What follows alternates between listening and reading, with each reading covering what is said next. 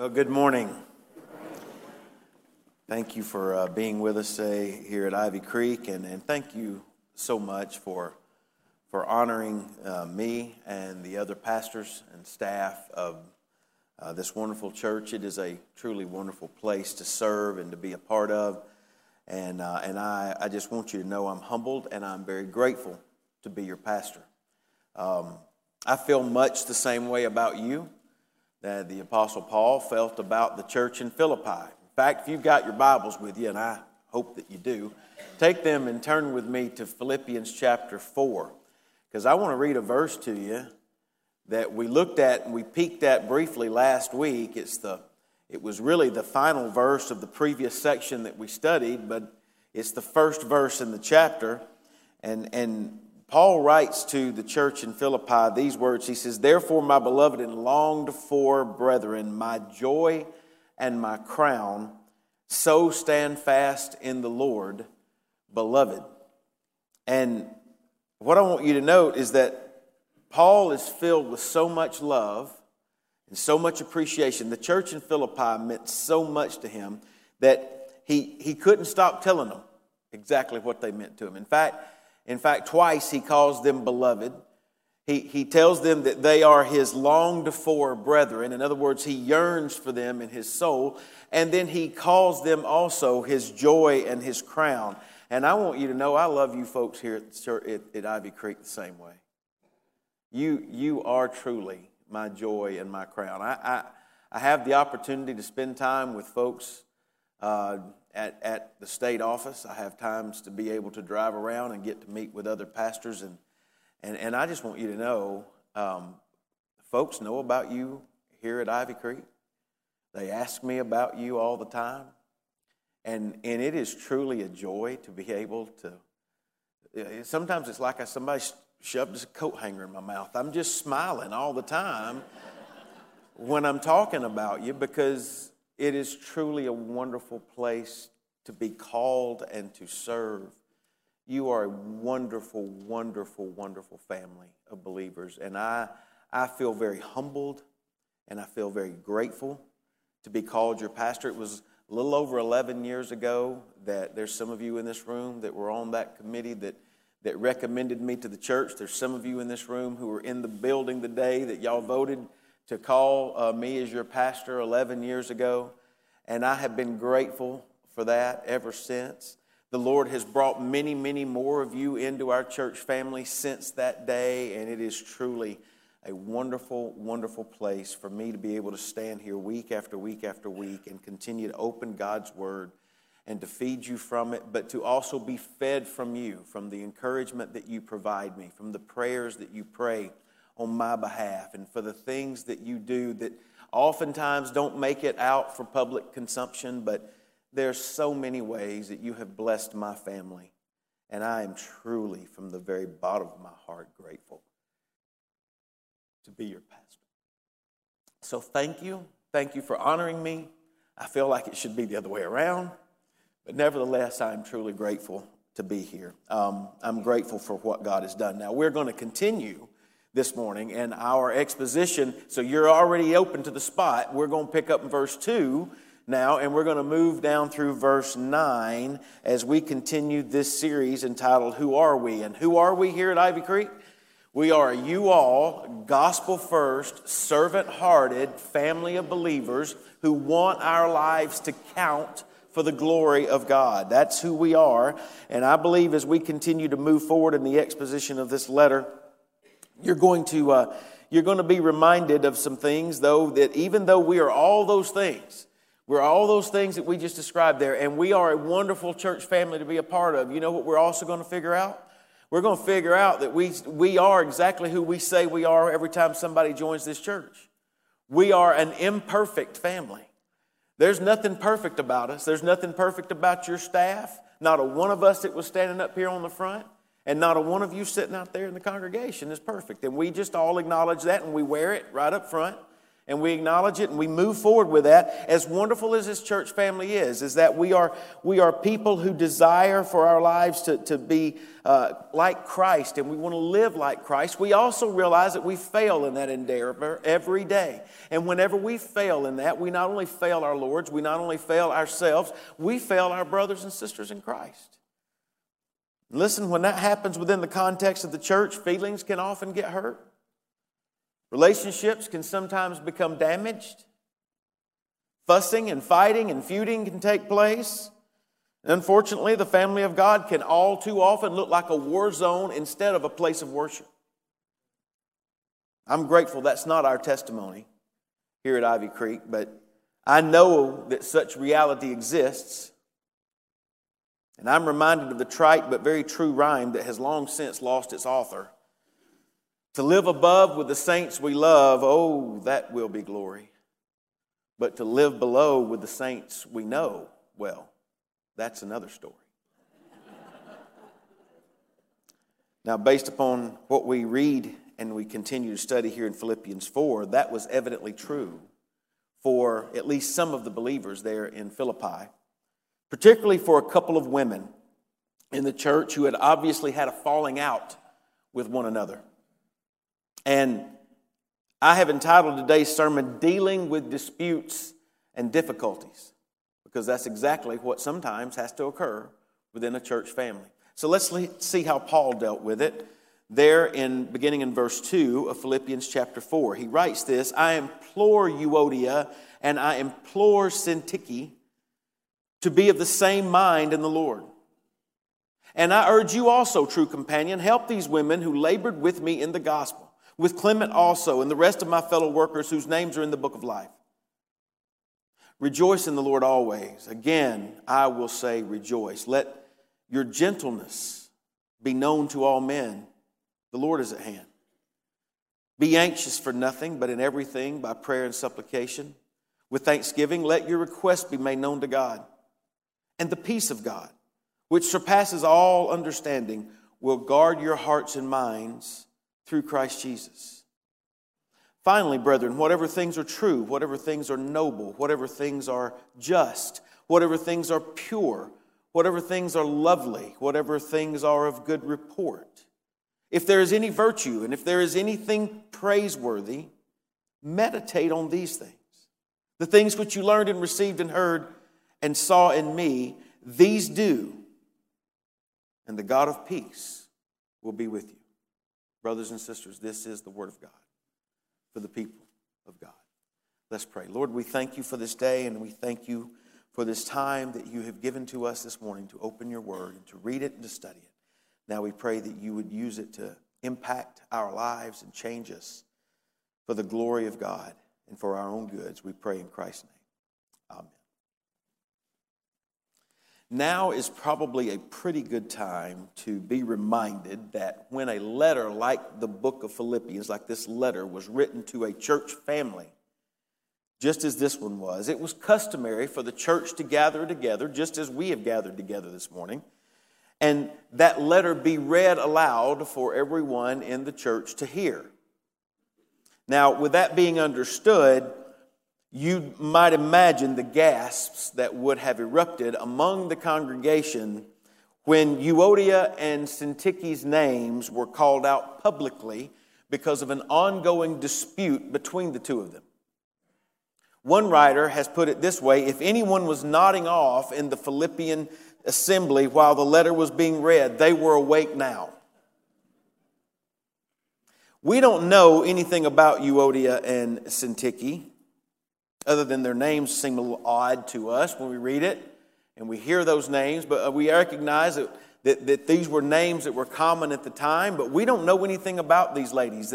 Many have surmised that they were a part of the group of women who, along with Lydia, met along the riverbanks there in Philippi when in Acts 16 we read that the Apostle Paul came into town and shared the gospel, and Lydia gave her heart and life to Christ at that point.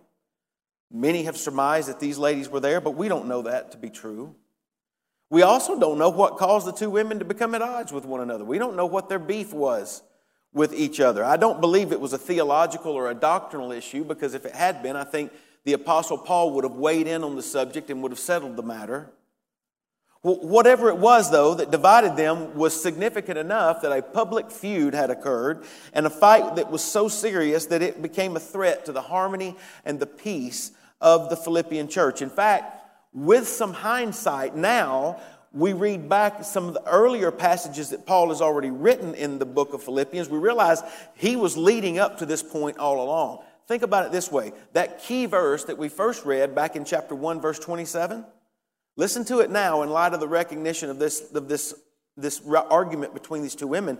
There, Paul writes, Only let your conduct be worthy of the gospel of Christ, so that whether I come and see you or am absent, I may hear of your affairs that you stand fast in one spirit with one mind, striving not against one another, he says, but striving together for the faith of the gospel. Now we begin to understand a little more of why he wrote some of what he did. Philippians 2, verses 2 through 4, listen to what he wrote there. Fulfill my joy by being like minded, having the same love, being of one accord, of one mind. Let nothing be done through selfish ambition or conceit, but in lowliness of mind, let each esteem others better than themselves. And let each of you look out not only for his own interest, but also for the interest of others. That brings it a little more clearly into context. Also, down in verse 14 of chapter 2, he says, Do all things without complaining or disputing. You see, what Paul had been hinting at earlier in this letter, he now addresses specifically. And he does so in a particularly significant way. Notice how Paul does what he does. He addresses each of these women equally. He, he says, I implore, or I plead with, or I urge Euodia, and I implore, I plead with, I urge Syntyche. He, he's very even handed in how he deals with these two. He, he's not taking sides, rather, he is exhorting each of these women in the dispute with equal firmness. In fact, Chuck Swindoll, he notes that the verb that Paul uses leaves the impression that both women were at fault and, and that both of them actually had to be urged to move to the common ground that existed between the two of them because both had departed from it. And that common ground is evidenced in what Paul says to the women. He implores them, listen, to be of the same mind in the Lord to be of the same mind in the Lord. In other words, Paul's admonition to both women is for them to live in harmony with one another. And to do that, they needed to be in the Lord. They had to have the same mindset that the Lord had. And that's what brings me to the first point, and the first really, the summary statement that I want to provide for you this, this morning on your outline is that based upon what Paul says to these women, we too must recognize that our relationships must be governed by the mind of Christ. Our relationships must be governed by the mind of Christ. Now, I think the most obvious way to understand what Paul says here really is to, to look back at Philippians 2. I'm not going to ask you to turn there, but go back and read that again because back in chapter 2, beginning particularly in verse 5, he's already told these believers that they should have the same mind that Christ had. And how did he describe that mind? Well, it was a mind that, that put the needs of others ahead of his own. It was a mind that led him to leave all the glories of heaven, to come to earth to become the atoning sacrifice for sin. And our Lord's mindset was marked by selfless service and sacrifice for the sake of the gospel. And Paul has already urged all of the believers there in Philippi to, to adopt this same mindset, to allow it to be that which directed the way that they lived. And now, with that example firmly etched in their minds, Paul comes back here and he tells Euodia and Syntyche, he says, Look, that same mindset has to become yours. It has to impact the personal relationships that you have with one another. That, that attitude of, that, that Christ had has to become your attitude, and the way that he treated you has to become the way that you treat others. Now, let's be honest, that's just plain hard, isn't it? He's meddling now, you know. we like it when he's preaching the other side, but when he gets in there and starts ringing the bells and rattling the pans in our own kitchen, it's a little tough. It's tough to live like this.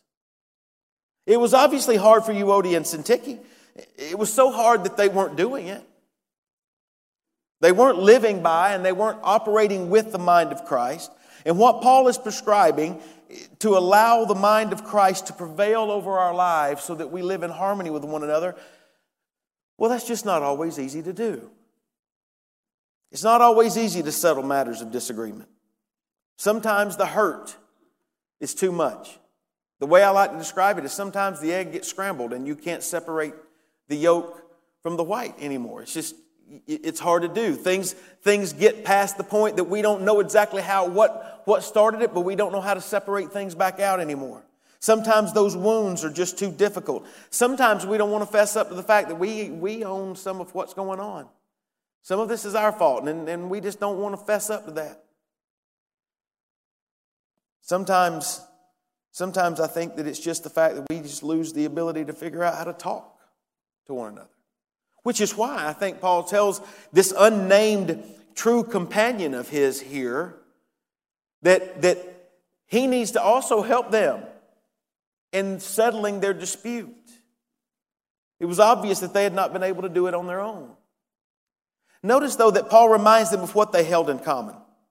He reveals that both of these women had labored with him in the gospel. He, he also says they, along with another man named Clement, as well as others, they had had their names recorded in the book of life. In other words, to put it in the terms of the sermon that we preached last week, they knew who they were, they knew to whom they belonged, and they knew where they were going. Both of these women did.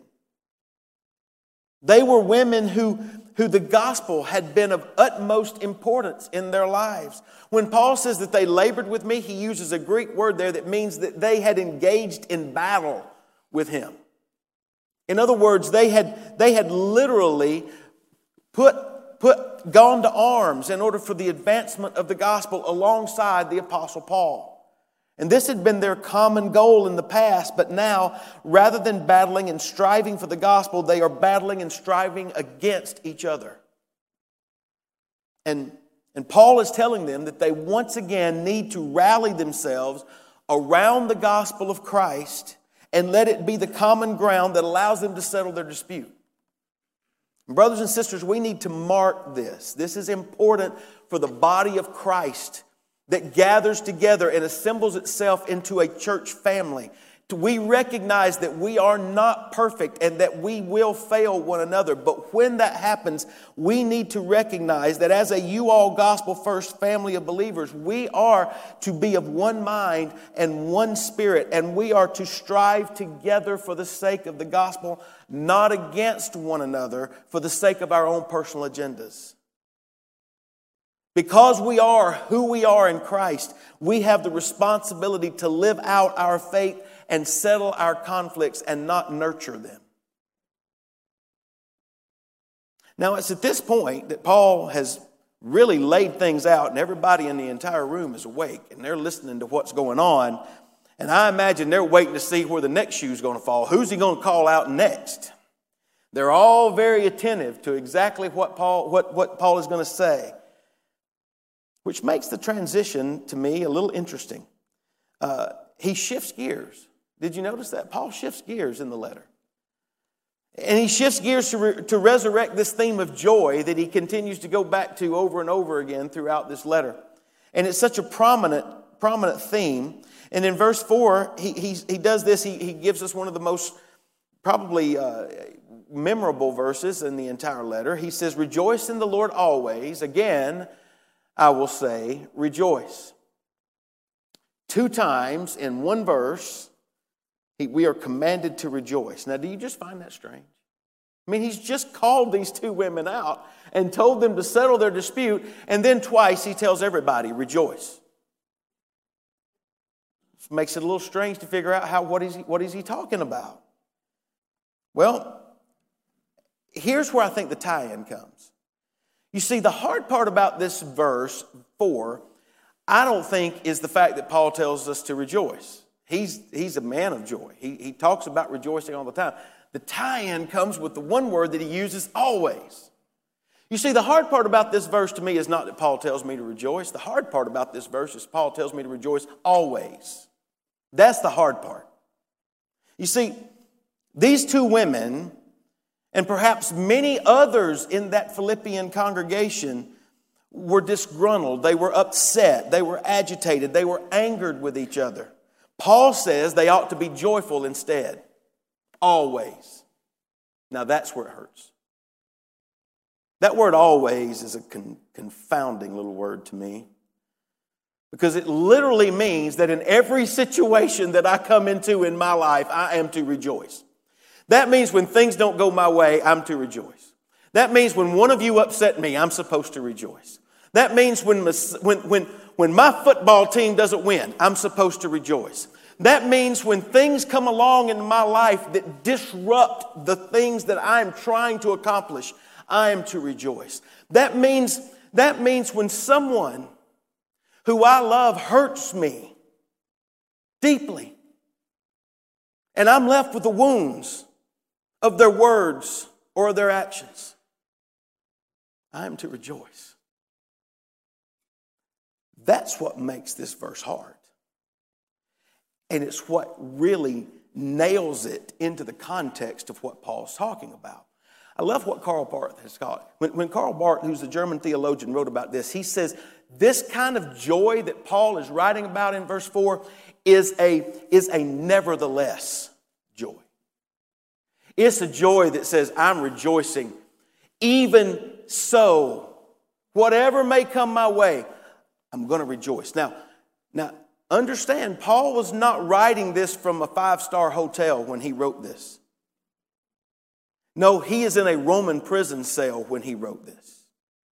He is, he is under the, the, the, the idea that his life could be ended at any given point. He's already taken that up in the, in the text earlier. He doesn't know if he's going to live or die. He was, he was living in very rough scenario and he tells them, look, I have been abandoned by many. There are those who preach the gospel, but they do so at my peril, making fun of me and persecuting me. But then what does he say in chapter 1, verse 18? He says, Nevertheless, in this I rejoice and will rejoice. Paul is not just giving them an, uh, something that says that he's not living by it himself. I want you to know this is a nevertheless, even so, always kind of joy. And I would submit to you that is a kind of joy that many of us don't often possess. Because our joy is tied to things going our way. Our joy is tied to circumstances going in the way that we like our circumstances to go. Joy is tied to the fact when everybody treats us the way that we think we ought to be treated. Paul says, Rejoice in the Lord always. And again, I say, rejoice. Notice what that nevertheless, even so, always kind of joy produces, though. In verse 5, it leads to gentleness. Let your gentleness be known to all men. The Lord is at hand. The Greek word translated gentleness is often translated kindness or courteousness. It's a word that was often used of an attitude of benevolence when, when circumstances would normally dictate for a person to retaliate. Based upon the example of Christ that Paul has already pointed us to back in chapter 2, what we come to realize is that rather than being enslaved to our own hurt and our own anger that leads to arguing and fighting, we must become like Jesus and rejoice always and live with gentleness and kindness toward others, even toward those who hurt us. Paul's not done yet. If he's not rung your bell yet, just let just hang around because he's going to get to it. Verse 6, he follows up those two commands to rejoice and to be gentle with a command that says, Be anxious for nothing, but in everything by prayer and supplication with thanksgiving, let your request be made known, be made known to God. Now, obviously, this is another famous verse that many of you have probably learned and memorized. Notice that it includes not only a prohibition against something that we should not do, it also tells us what we ought to do in its place. The prohibition is against worrying. It's against wringing our hands and going through our minds, well, all of the what ifs that can happen. This is, I'm just going to be transparent with you. These are the verses that get me because I live in a world of what ifs. It is my mind that is constantly worrying, well, what if this happens? Or what if that goes wrong? What if this takes place over here? Am I prepared for that if that goes wrong? And my mind is constantly working that way, and I'm wringing my hands and worried about this and worried about that and worried about the next thing. And Paul says, stop it. Stop worrying and being anxious, and instead, here comes the positive command, the prohibition against worry. The positive commands go to the Lord in prayer. Replace your wringing of hands with folded hands before a sovereign God who loves you and gave his son to die for you, and take your requests to him.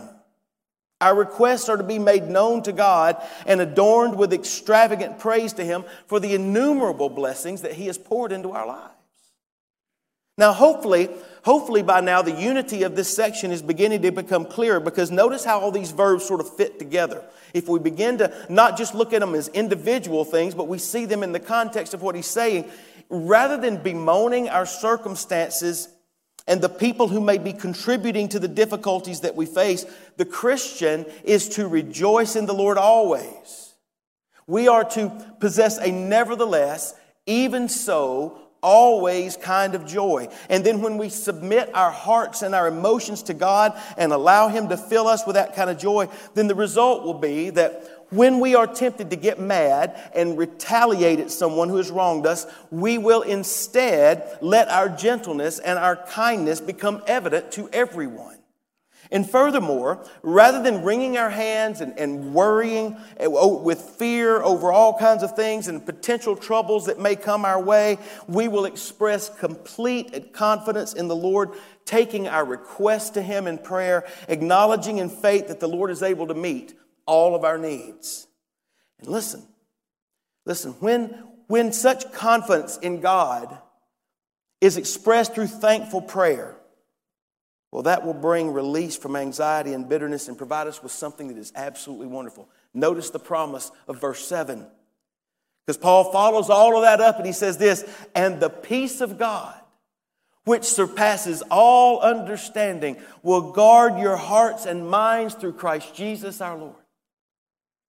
Listen, what we recognize is that the accumulated force of all of Paul's imperatives actually produces a beautiful result of peace.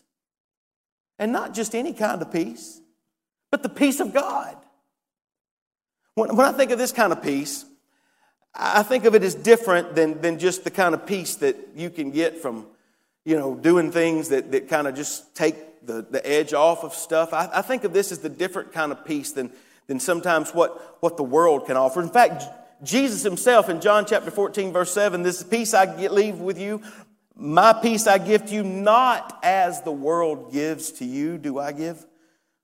Let not your heart be troubled, neither let it be afraid. This is the kind of peace that transcends rationality. It's the kind of peace that, that, that runs past what we can imagine. And that kind of peace is what guards how we should respond in the face of trials and struggles. And so, as I reflected back on that, I, I offer this to you as the second summary statement that I want to give you this morning with regard to what we read here in this passage. And I believe that not only should our relationships be governed by, by the mind of Christ, but our responses should be guarded by the peace of God. Our responses should be guarded by the peace of God. Now, with that in mind, notice that Paul starts to finally bring things to this letter to a close. He's not quite done yet, but he, he's getting there. But he still, has, he still has a few less things that he wants to say. And, and he lists eight things that he believes every Christian should think about or meditate on or, or reflect upon. He says, whatever things are true, noble, just, pure, lovely, of good report, anything of virtue, anything praiseworthy. These are the things that a Christian ought to set his or her mind on. Brothers and sisters, what that literally means for us is simply this that what we allow to be the focus of our minds and our meditations, the things that we choose to reflect upon and think about, well, such things are absolutely important. Consider what the scriptures teach us. Matthew 22, verse 37 You shall love the Lord your God with all your heart, soul, and with all your mind. Romans 12, verse 2 And do not be conformed to this world, but be transformed by the renewing of your mind. Ephesians 4, 23 Be renewed in the spirit of your mind. Listen, what you think about what you meditate, what you cogitate on, what you allow to just sort of infiltrate your thoughts on a regular basis are important. In effect, here in Philippians, Paul has already commanded that we must have the mind of Christ. But here he warns us that our minds must be guided by heavenly things. In other words, we may be constantly tempted to, to, to embrace the things of our culture and the things that are constantly bombarding us from the outside, trying to get as much of the bandwidth that, that can get of our thinking. But Paul says that we need to make sure that we meditate on these positive things, these things of God. 2 Corinthians 10, verse 5 says, We have to cast down arguments of every high thing that exalts itself against the knowledge of God, bringing every thought into captivity to the obedience of Christ.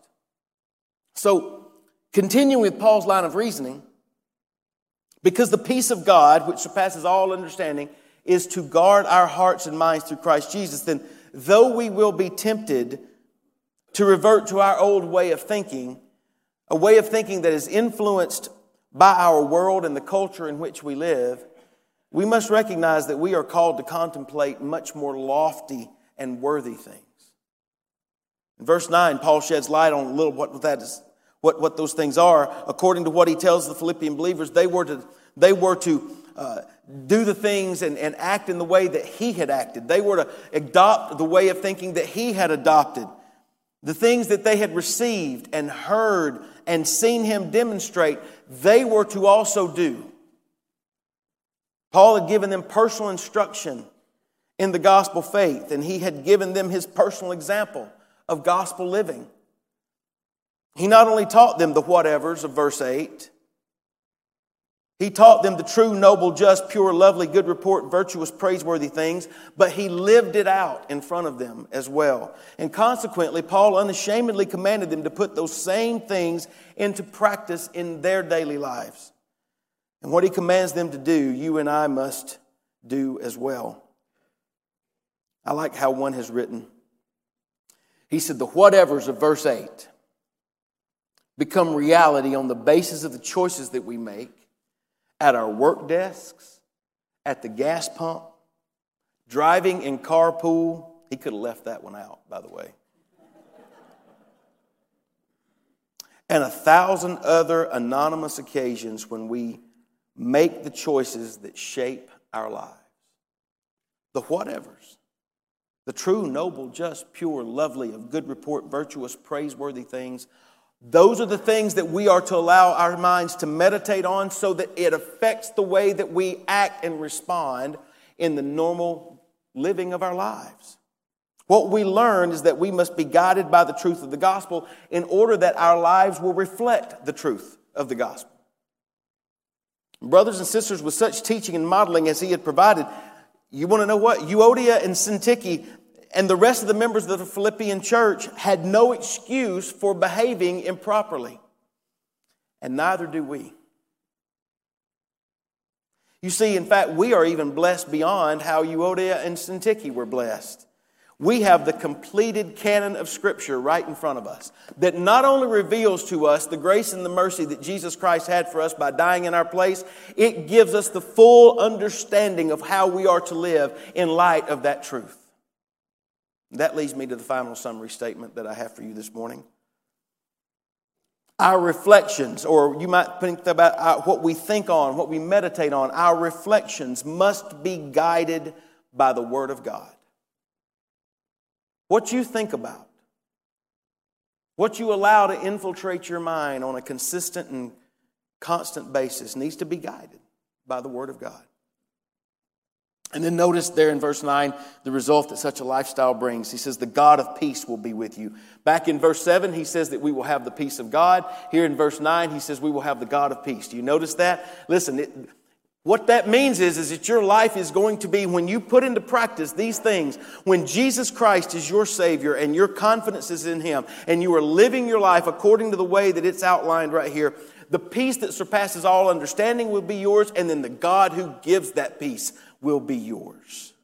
It is not only the peace of God, it is the God of peace who will overshadow you with His care. And that is the promise that God has given us through His Word. And we who have by faith believed in Christ and received his salvation by trusting in his death and resurrection can claim that promise. What I want you to know is that this passage that we've examined is, is this morning is immensely practical. It really doesn't leave any particular part of our lives untouched. And the reality is, we can't sidestep its truth. I reflected on it this week and I, just sort of thought about it with regard to my own life. And I concluded that from this passage, we come to understand that the Lord expects Christian behavior to break the bonds of what would be normal behavior for us. What I mean by that is because we have been, those of us who have been saved, we are new creations in Christ. Who we once were is no longer who we are now. And what we have to realize is that how we once defined the bonds of our relationship, how we once determined our responses to opposition and difficulty, and the things that we used to reflect on and, and to meditate on.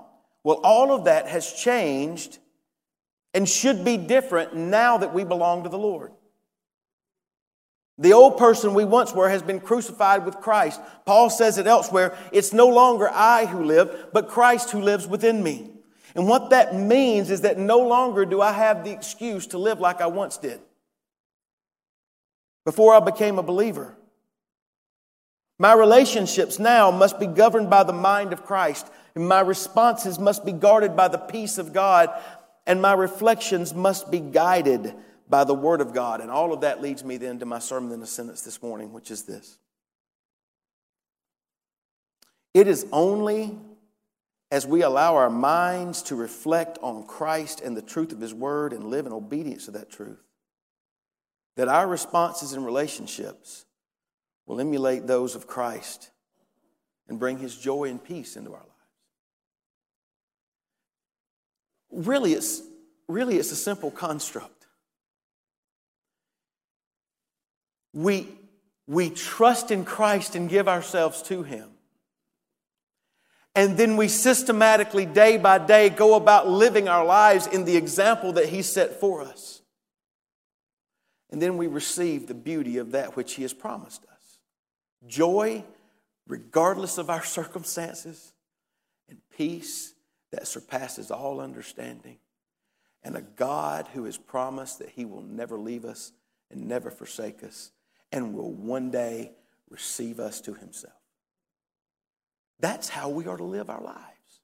And when we do, that allows us to bear with those who may hurt us and struggle through the disputes and the difficulties that we go through. Here's the question Do you have the mind of Christ?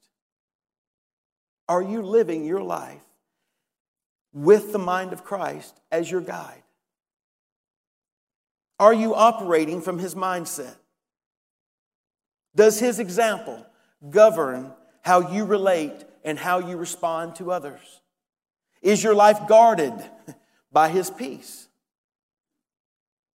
Do you have peace with God that allows you to have peace of God and peace with your fellow man? Are you regularly ingesting the things of the world into your thoughts, or is it your regular practice to focus on the true, noble, just, pure, lovely, of good report, virtuous, and praiseworthy things?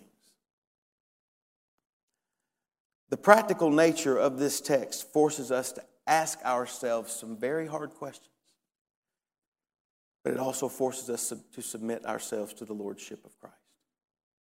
And so I would simply ask this morning have you done that? Have you by faith received the Lord as your Savior? Is He Lord of your life? Brothers and sisters, this is the Word of God, and it is for the people of God. Lord, we thank you for this day and for this opportunity to open your Word.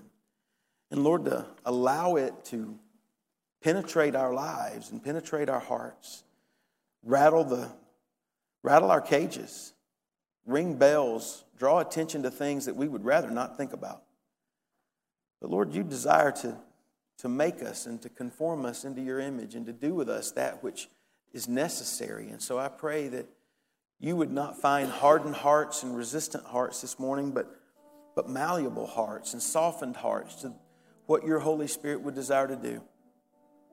So it's my prayer this morning that you would exalt yourself and bring glory to yourself by bringing conviction into our lives and that that conviction would, would issue forth in repentance. I pray these things in the name of Jesus and for his sake. Amen.